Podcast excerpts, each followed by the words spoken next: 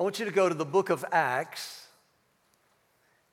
and go all the way to the end of the book of Acts, chapter 28.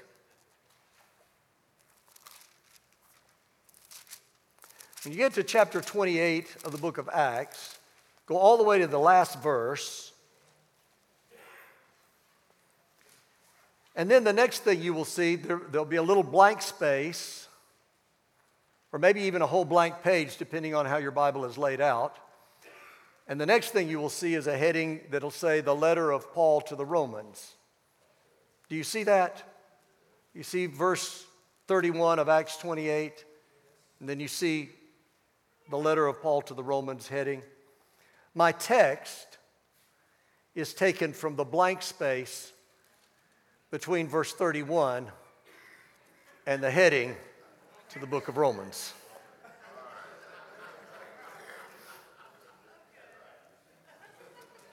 Let's pray. Some of you are saying, We need to pray now. we love you, Lord. We are thankful for your goodness and thankful for your presence that we've already sensed in this house. Now open our hearts that we may hear what the Spirit will say to us in the midst of the preaching, I pray. I lift up other life giving churches and I pray blessing upon them. I pray for our loved ones not yet walking in right relationship with you. And I pray especially for sons and daughters who have wandered from the faith and ask you to draw them to a place of repentance so that not one of them is lost. I pray all of these things today in the only name that matters, the strong name of Jesus. Amen. In reality, my text is the entire book of Acts today, but we didn't have time to read it all, so. Book of Acts is an amazing book. In fact, there is no other book in the Bible quite like this particular book.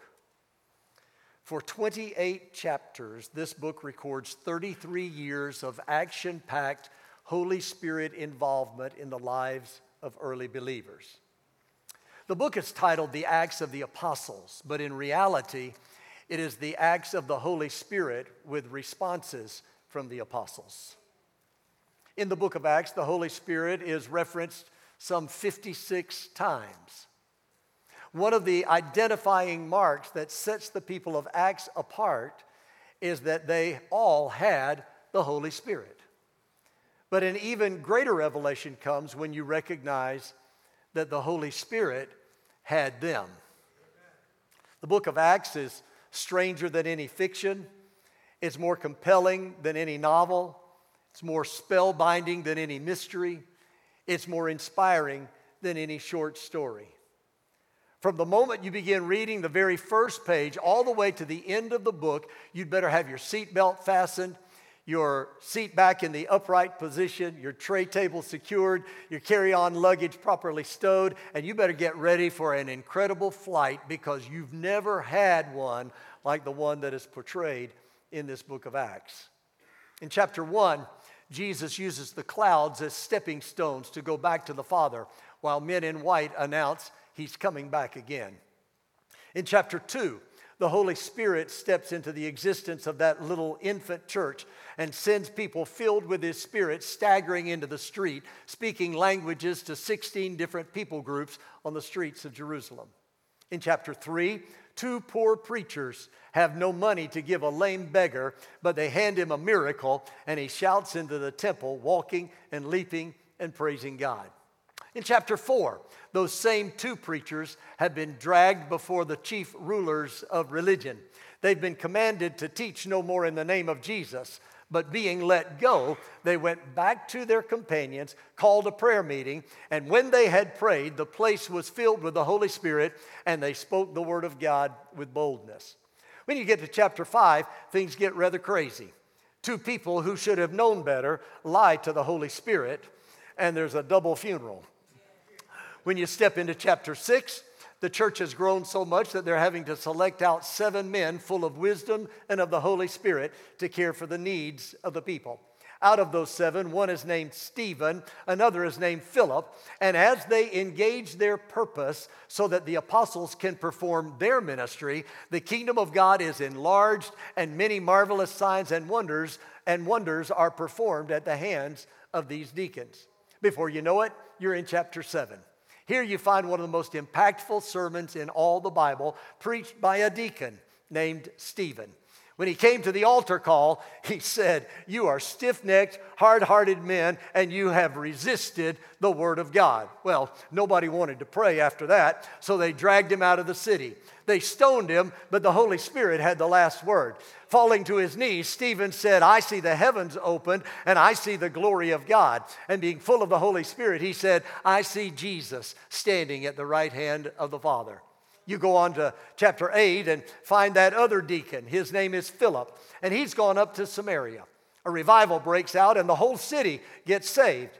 Then Peter and John come from Jerusalem, start laying hands on people, and they receive the Holy Spirit. The next thing you know, Philip shows up in the middle of the desert, and there's an Ethiopian coming down the road who needs to be saved. Philip stops his chariot long enough to tell him about Jesus, baptize him in water, and the Bible says after that, the Spirit of the Lord just took him up and carried him away.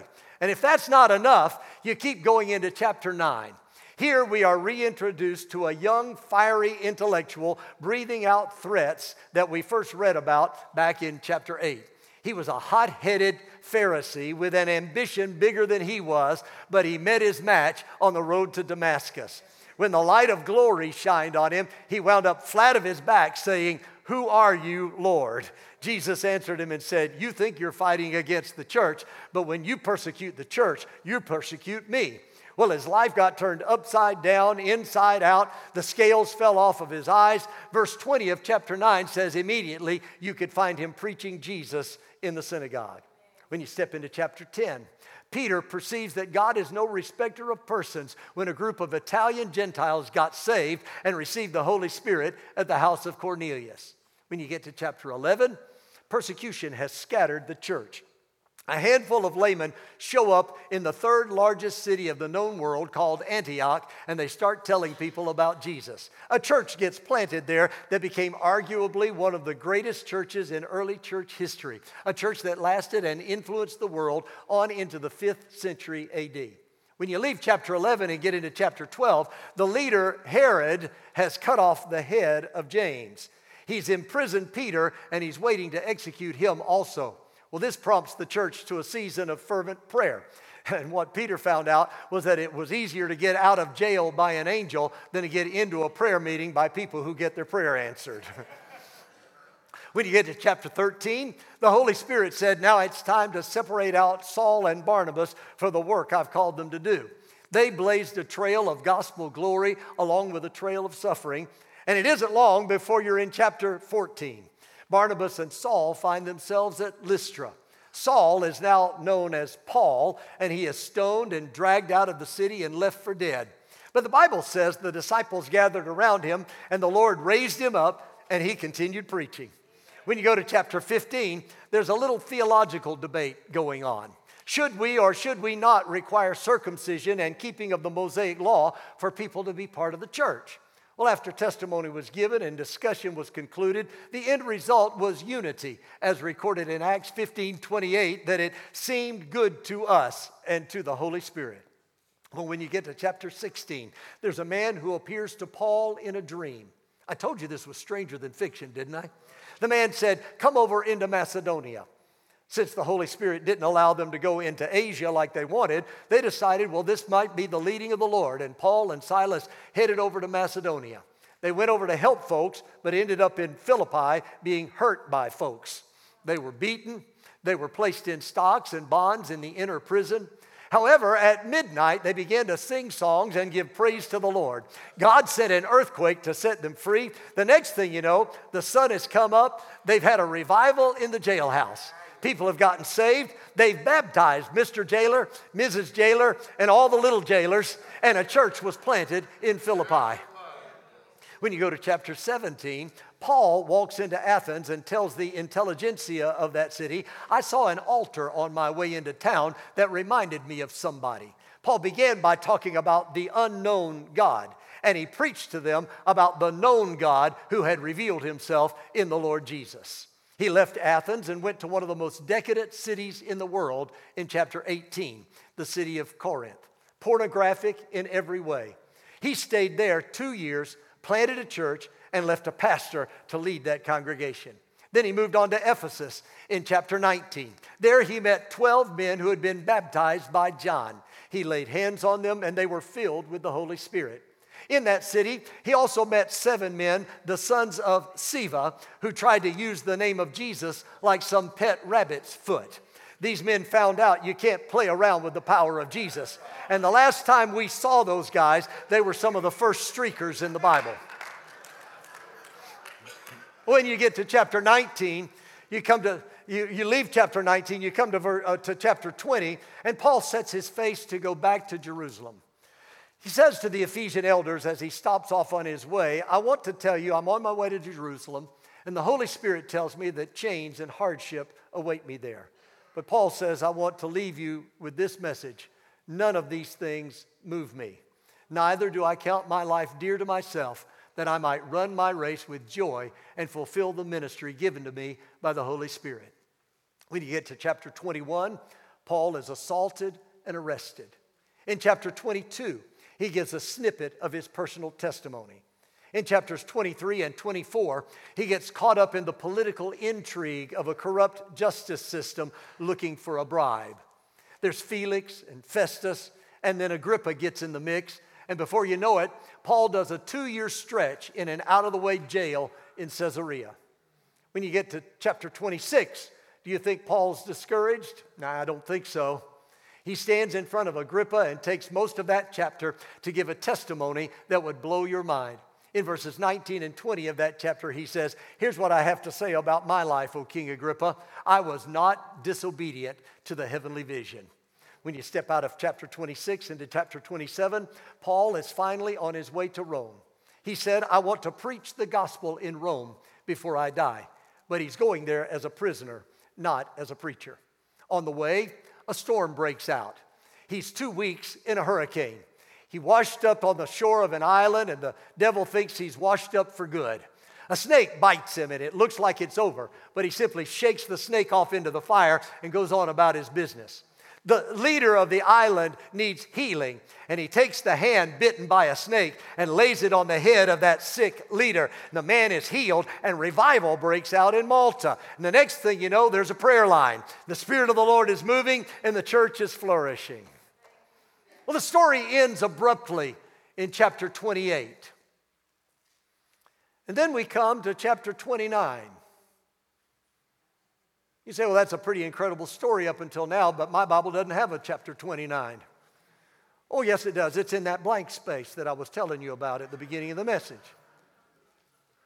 Well, Pastor, what happens in chapter 29? I'll tell you what happens in chapter 29. You're living in chapter 29. You are chapter 29. This is chapter 29. Where we are right now is those last days when the Lord is pouring out His Spirit on all flesh, and the rest of the story is being written right now, even as we speak. You and I are proclaiming the message of the wholeness of Jesus to a broken world. You and I, as the church of the Lord Jesus, are preaching the rest of the sermon that was begun back in the upper room on the day of Pentecost. Now, the concern I have, everybody who writes a book knows that there needs to be a cohesion to all the chapters. It, it needs to hold together for it to make sense. And the concern I have is that there needs to be a congruity between the contemporary part of the message and the message that was begun back then. My concern is that there must be a cohesiveness to the book between those first 28 chapters and the final chapter that is currently being written. And the reason I have concern about this is because it seems to me that the book of Acts has been telling the story of the acts of the Holy Spirit, but there are too many who have begun to think of the Holy Spirit as optional. Too many have begun to think of the Holy Spirit as an add on or an accessory or an extra plug in that we can choose to include or we can leave off. As a result, we have this tendency to get off message and start writing a completely different book instead of writing a continuation of the one that has already been started. What I sense the Holy, you do realize that every church in the book of Acts was a spirit filled church. What I sense the Holy Spirit doing in this day is calling us back into alignment with the story that was begun in the upper room. I sense Him calling us to a place where we keep the storyline moving forward. I sense Him challenging us to stay on target and stay on message and stay focused on the theme so that this new chapter He's calling us to write is in keeping with the rest of the book. So the question for us becomes how do we do that? How do we write this new chapter in a manner that is in keeping with the rest of the book? Well, first of all, it means we're going to have to remember our purpose. Remember our purpose. When you read through the book of Acts, and especially when you read the sermons that are preached in this book, you come away with the understanding that it didn't really matter what prompted the message, didn't really matter where the message began, didn't really matter the text of the message. Every one of the messages in the book of Acts makes a beeline just as soon as possible to the death and the burial and the resurrection of the Lord Jesus. And what we have to remember in this new chapter of the book of Acts is that we have one purpose, and that is to know Jesus and to make him known. As Pentecostal believers, our purpose is not to come together once a week and rejoice in our blessings. Our purpose is not to form a Holy Spirit club to get together and exercise spiritual gifts over one another and shout praises. You know, sometimes we can get so carried away by the manifestations of the Spirit and by all the peripheral issues about the Spirit and by the demonstration of the power that accompanies the entrance of the Spirit until we forget the purpose of the Spirit. If we aren't careful, it's possible that signs and demonstrations of spiritual gifts will become the focus and the objects of our worship rather than Jesus. Now, lest you misunderstand me, I want to boldly declare that divine healing is part of the current ministry of the church through the power of the Spirit. At the same time, I want you to understand that our spiritual enemy doesn't care how many people we get healed as long as we focus on healing instead of Jesus. Divine utterance of the Spirit in speaking in tongues is a present day manifestation gift for the Spirit filled redeemed. But our spiritual enemy doesn't care how loud or how long we speak in tongues as long as we focus on tongues instead of Jesus. Involvement in acts of kindness and works of charity is part of the mission of the modern church. But our spiritual enemy doesn't care how many charitable acts we do or how busy we are in religious activities, so long as we focus on them instead of Jesus. See, in the midst of oiling all the church machinery and in the midst of trying to develop relevant, innovative programs, in the midst of managing budgets and caring for buildings, we must never forget that our purpose is not to call people to church membership. Our purpose is not to call people to our particular brand of holiness Pentecostal living. Our purpose is not to call people to follow our denominational creed. Our purpose is to call people to follow Jesus.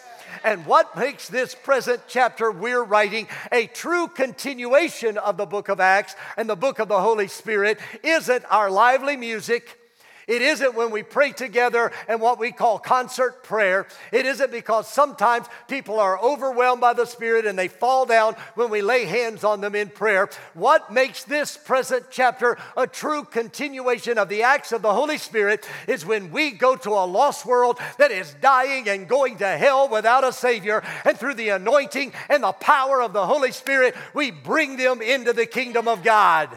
No matter what else we do, we must never forget that the only hope for the people of this world is not found in our church affiliation. It isn't found in our helpful advice. It isn't found in our charismatic personalities or our reasoned discourses. The only real hope for the people of this world is found in a man, Jesus. The greatest need the people of this world have is the one expressed by a group of Greek men who came to one of the disciples and said, Sir, we want to see Jesus. Whatever we do, we must point people to Jesus, the one who was conceived miraculously, the one who was born humbly, the one who lived sinlessly, the one who died ignominiously, the one who resurrected victoriously, the one who ascended gloriously. Point them to the one who is the miracle worker, the sea walker, the sight restorer, the leper cleanser, the bread multiplier,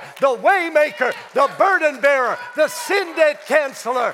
Point them to the one who gives light and life and help and hope. In him we live, in him we move, in him we have our being. Point them to Jesus.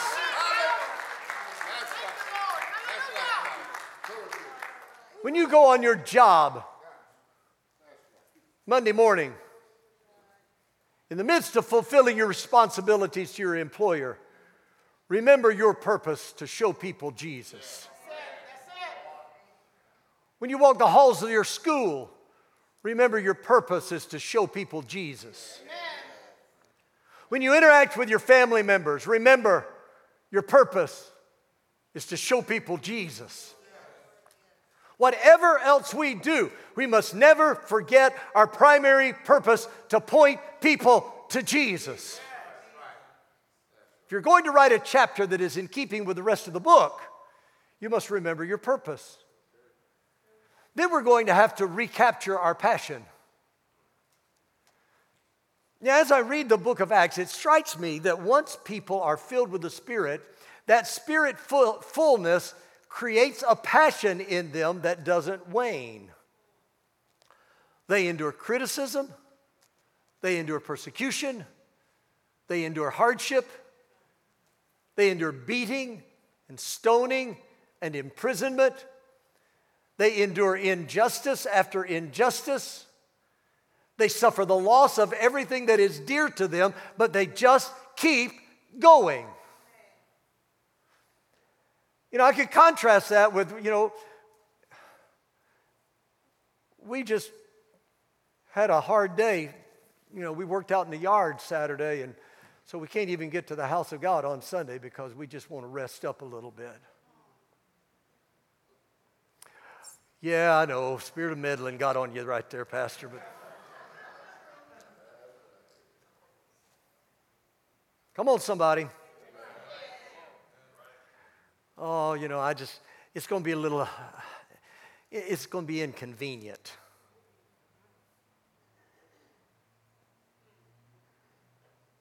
Passion. I read something not too long ago, and, and I, I actually printed it and put it on bulletin board in my wall in my office to remind me. It said something like this if it's really important to you, you'll find a way. If it's not, you'll find an excuse. Passion.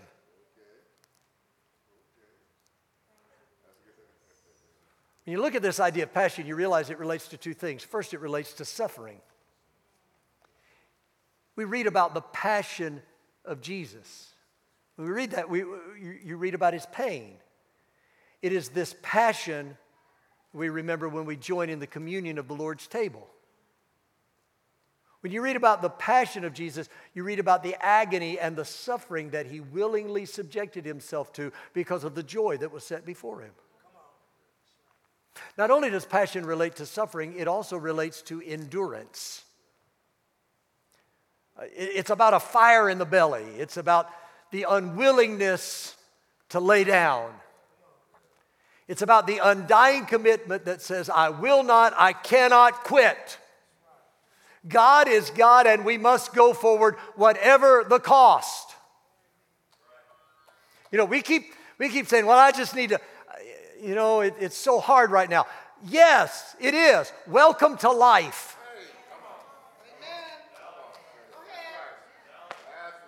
Life is hard.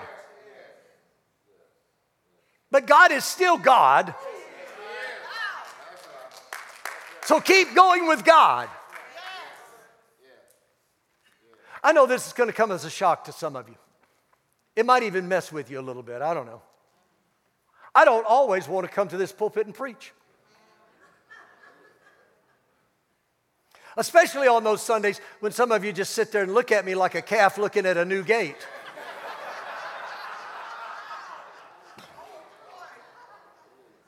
There's some weeks I would pay 20 bucks for an amen.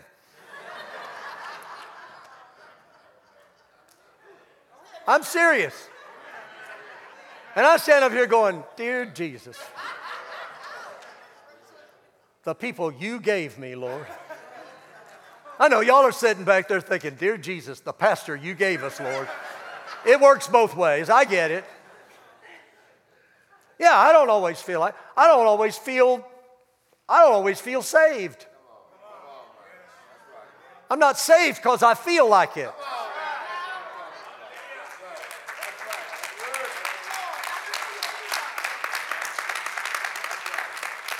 I don't always feel praise because I don't praise by feelings.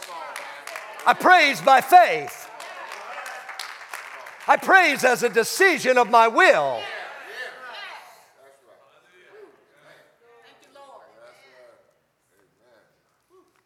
It's not always fun when some of you sit back there going, Bless me if you think you can.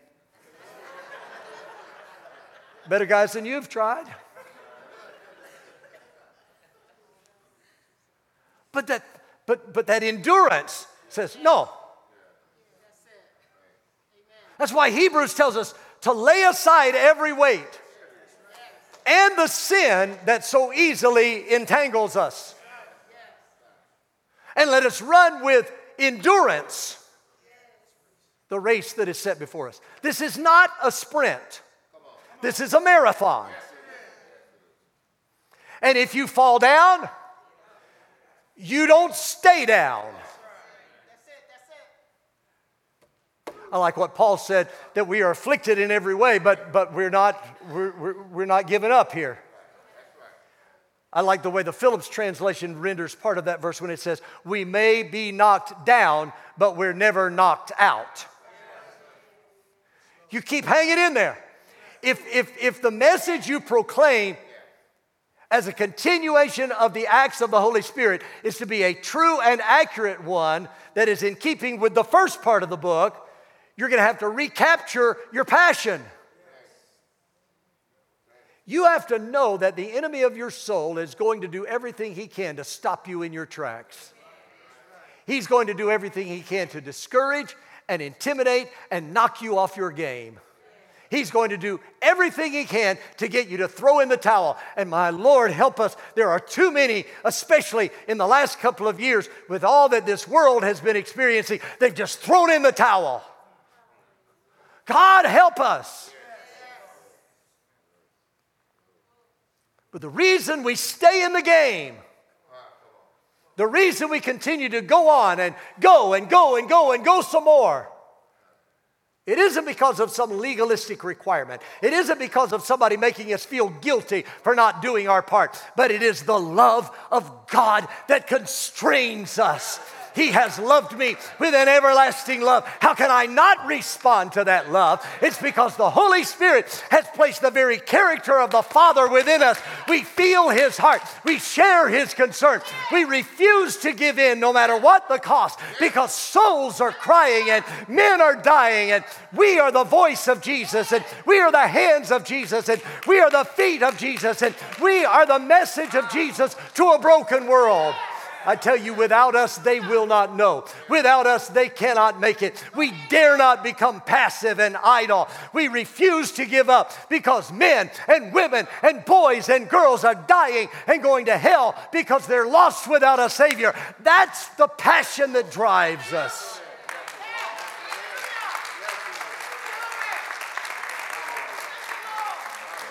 Would to God we would have that passion rekindled in every one of us.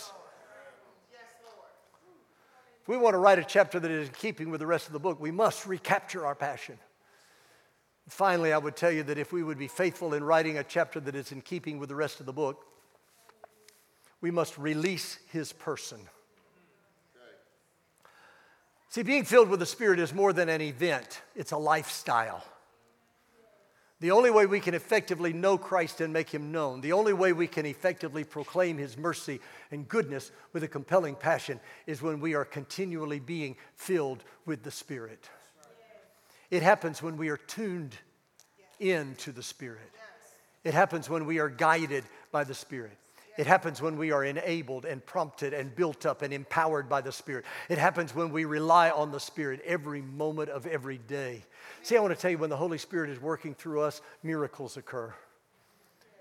When the Holy Spirit is working through us, lives are transformed. When the Holy Spirit is working through us, bodies are healed and hearts are mended and relationships are restored.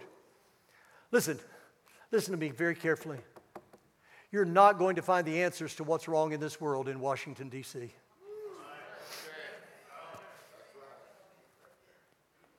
You won't find it in Tallahassee. You won't find it at the courthouse or at the ballot box. You won't find it in the counseling session. You won't find it in the protest march. You won't find it in the halls of academia. The answer to what's wrong in this world is found in the lives of those who are filled with the power of the Holy Spirit. So rise up, man of God. Rise up, woman of God. Rise up, you who are filled with the power of the Holy Spirit. Release the power of the Spirit that is within you to those you meet who are in need. Go into that place where darkness has ruled, and in the power of the Spirit, drive out the enemy and release the powerful presence of the living God. Bring light to a dark place, bring peace to a troubled place, bring hope to a hopeless place, bring life to a dead place, bring wholeness to a broken place. Write the next chapter a chapter that tells of the continuing acts of the Holy Spirit. See, here's what I know.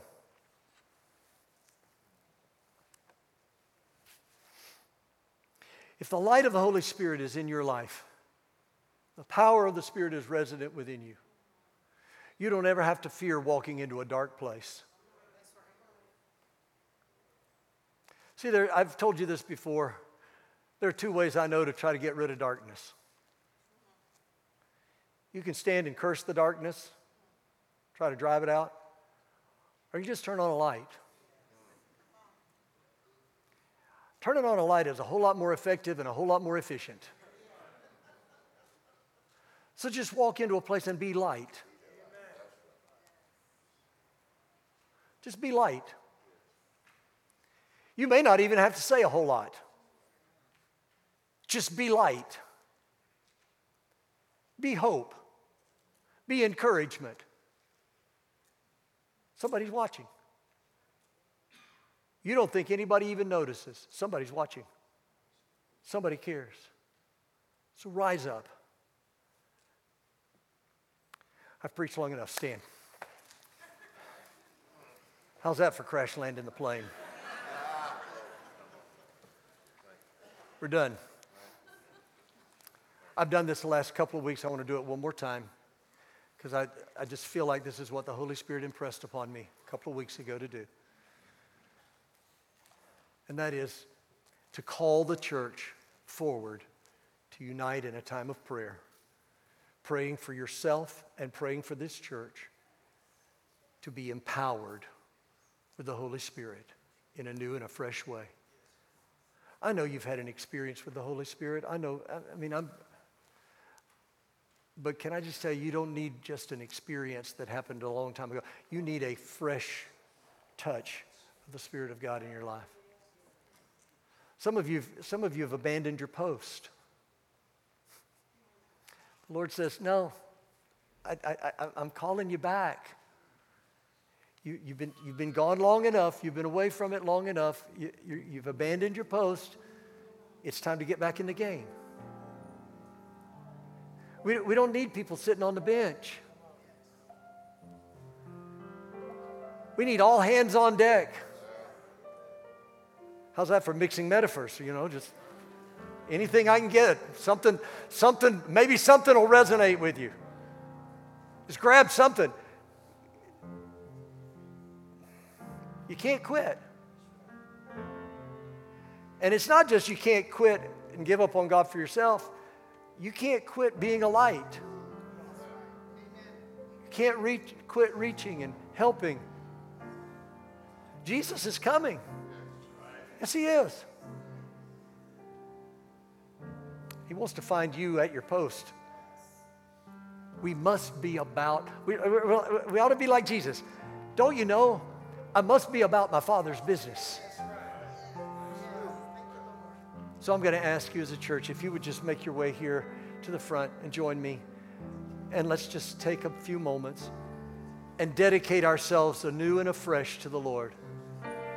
Would you do that? Come up close so we can get everybody up, get everybody in.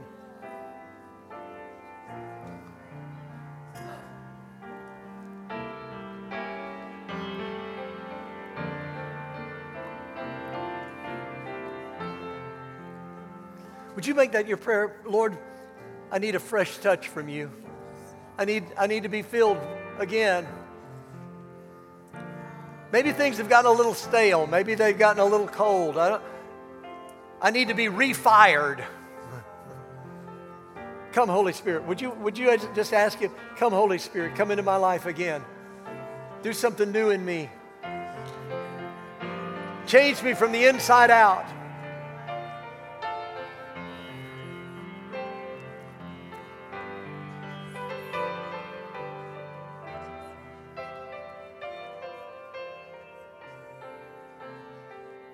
Lift up your voice in prayer. Come on, talk to the Lord.